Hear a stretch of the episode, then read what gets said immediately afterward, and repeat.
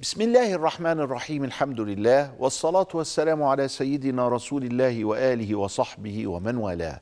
أيها الإخوة المشاهدون، أيتها الأخوات المشاهدات في كل مكان، السلام عليكم ورحمة الله وبركاته، وأهلا ومرحبا بكم في حلقة جديدة من حلقات ديننا. تكلمنا عن النص ومفهوم النص، وافتقدنا لهذا هو الذي أخرج عندنا الإخوان الكذابين اللي هم يسموا نفسهم بالإخوان المسلمين. والله الاسم فيهم حرام، هم إخوان وكذابون. لماذا؟ لأنهم لم يفهموا الفرق بين النص وبين مفهوم النص.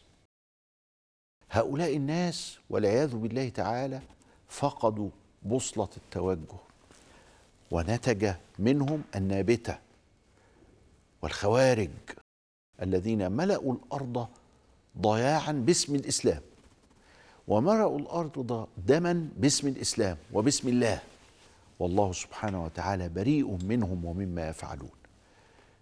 كل المشكلة في النص ومفهوم النص. تكلمنا عن عندما يروي هشام عن عائشة رضي الله تعالى عنها أن رسول الله صلى الله عليه وسلم قال: سيأتي على الناس زمان يستحلون فيه الحرى والحرير والقيانة والمعازف. الحرى الزنا والعياذ بالله تعالى، لأن هذا كناية عن الفرج وكذا إلى آخره في اللغة. والحرير حرمه رسول الله في كثير من الأحاديث على الرجال، قال: هذان الذهب والحرير حلال على إناث أمتي، حرام على ذكوري. والقيان الغنى المغنيات والمعازف. النص هذا موجود في البخاري، في صحيح البخاري. إذن وبصورة عامة وقبل المناقشات العلمية الدقيقة التي لها ما يبررها، سنقبل هذا النص في البخاري، لأن الأصل في البخاري هو الصحة. ولكن هذا الحديث يعاكس ابن حزم الذي يرى أن الموسيقى صوت، وهذا الذي ذهب إليه ابن حزم بعد ذلك تبناه كثير من علماء المسلمين، تبناه النابلسي، عبد الغني النابلسي الحنفي، تبناه ابن القيصراني الحنبلي، تبناه الشيخ حسن العطار شيخ الجامع الأزهر في منتصف القرن التاسع عشر، تبناه كثير من الناس، تبنوا فهم ابن حزم هذا وكتبوا فيه المؤلفات وأقاموا عليه الحجج. طب والحديث نعمل فيه ايه؟ أيوة، ده نص لازم تبعته للفقهاء يفسرونه. ابن حزم والقيصراني، ابن القيصراني الحنبلي، وعبد الغني النابلسي، والإمام الغزالي أبو حامد الغزالي، وحسن العطار، وغيرهم وغيرهم وغيرهم كثير، فقهاء اتعلموا أن هناك فارقا بين النص وبين مفهوم النص. طب قول لي بقى ازاي يعني؟ تحلها ازاي يعني؟ ما هو نص اهو. ايوه هو نص. قال لك ان المعازف حرام؟ ما قالش. قال يستحلون، قال ما هو يستحلون الحرى والحرير، لكن هو قارن معهم القيال الغنى والمعازف، تبقى الغنى والمعازف هتاخد نفس الحكم. فده كلام الأصوليون قالوه من زمان، من أيام الإمام الشافعي، وصاغوه بالصيغة التالية عشان نفهمها مع بعض. الاقتران، هل الاقتران حجة؟ الاقتران يعني ذكر الشيء بجوار الشيء، هل هو حجة؟ ياخذ حكمه يعني على طول، ولا ممكن إنه يبقى في حاجة حرام والتانية حلال ومعطوفة عليها؟ قال لك اديني مثل معلش علشان أفهم. المثل علشان تفهم هو خمس من الفطرة: الختان، ختان الذكور، ختان الإناث ده خلصنا منه ما هوش موجود. الختان، ختان الذكور ده، ونتف الإبط والاستحداد اللي هو إزالة شعر العانة. وطب هو نتف الإبط ده واجب؟ قالوا لا مش واجب. قالوا يبقى الختان مش واجب. ادي ده الاقتران. اللي عايز يعمل كده اللي عايز يعمل كده يعمل ايه؟ يقول لك ده مش واجب يبقى ده مش واجب. قال له طب ما تعكس يا اخوي، الختان واجب ولا لا؟ قال له انا متهيألي الختان واجب، وواجب علشان يكمل اغتسال بدن الانسان البالغ، لان الجلده اللي بيشيلوها في الختان دي بتمنع وصول الماء الى كمال جسم الانسان. قال له دام الختان واجب يبقى نتف الابط واجب. طب في حد قال كده؟ في حد قال ان نتف الابط واجب؟ يبقى انا لما هقول ان الاقتران حجه هعمل لخبطه. هقول على الحاجات اللي مش واجبه انها واجبه، او الحاجات الواجبه اقول عليها مش واجبه. لكن هو بيقول لي خمس من الفطره لا يقصد النص، والنص قدامي اهو، وعطف المندوب على الواجب. كمان هنا عطف المباح على الحرام، ما يجراش حاجه. امال يبقى ايه معنى الحديث؟ الفهم بقى معنى الحديث انه يحرم الهيئه الاجتماعيه بين الاربعه دول. سهره حمراء زي ما بيقولوا، فيها ستات وفيها خمرة وفيها موسيقى وفيها غنى وفيها طرب.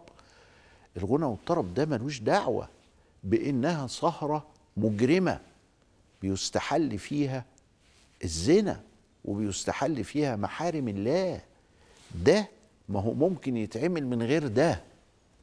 ولذلك المحرم الهيئة الاجتماعية دي، مش المحرم كل واحدة فيهم بروحها، لا. أما الزنا فالقرآن بيحرمه، الزانية والزاني فاجلدوا كل واحد منهما ولا تقربوا الزنا إنه كان فاحشة وساء سبيل إلى آخره. أما الحرير فهذان هذان حرام على ذكور أمتي حلال على إناثها.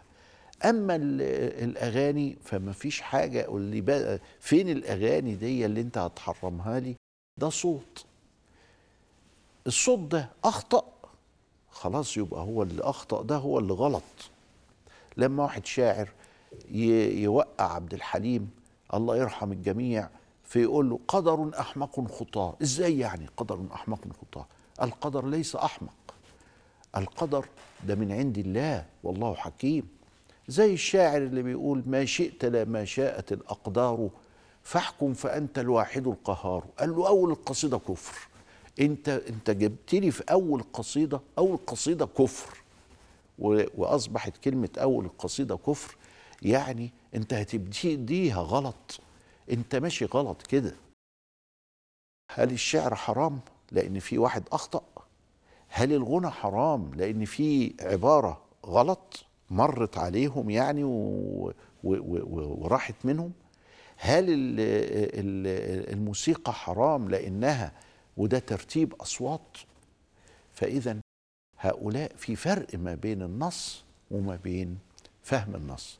واحد عايز بقى يحرم الموسيقى، قوم يجيب لي رواية عن سيدنا عبد الله بن مسعود، قوم أنا أرد عليه أقول له لا أصل دي دي موقوف وليس مرفوعا إلى آخره. فهناك فارق كبير فهناك فارق كبير بين النص الذي قد يكون صحيحا وفي صحيح البخاري أو في القرآن، وبين فهم النص الذي قد نختلف فيه. إذا قمتم إلى الصلاة فاغسلوا وجوهكم وأيديكم وامسحوا برؤوسكم، يعني إيه بقى امسحوا برؤوسكم؟ فالإمام مالك قال ده الباء هنا زائدة، امسحوا رؤوسكم يعني فلازم تمسح راسك كلها فرض.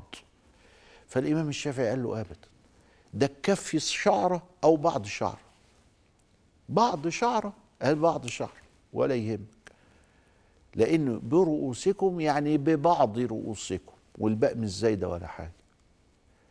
الإمام أبو حنيفة قال لا، يعني حط إيدك على راسك، وحط إيدي على راسي يبقى ربع الراس، لما أحط إيدي كده على راسي ألاقيها الربع، إيد الإنسان ربع تقريبا مساحة راسه، فيبقى الربع هو الفرد.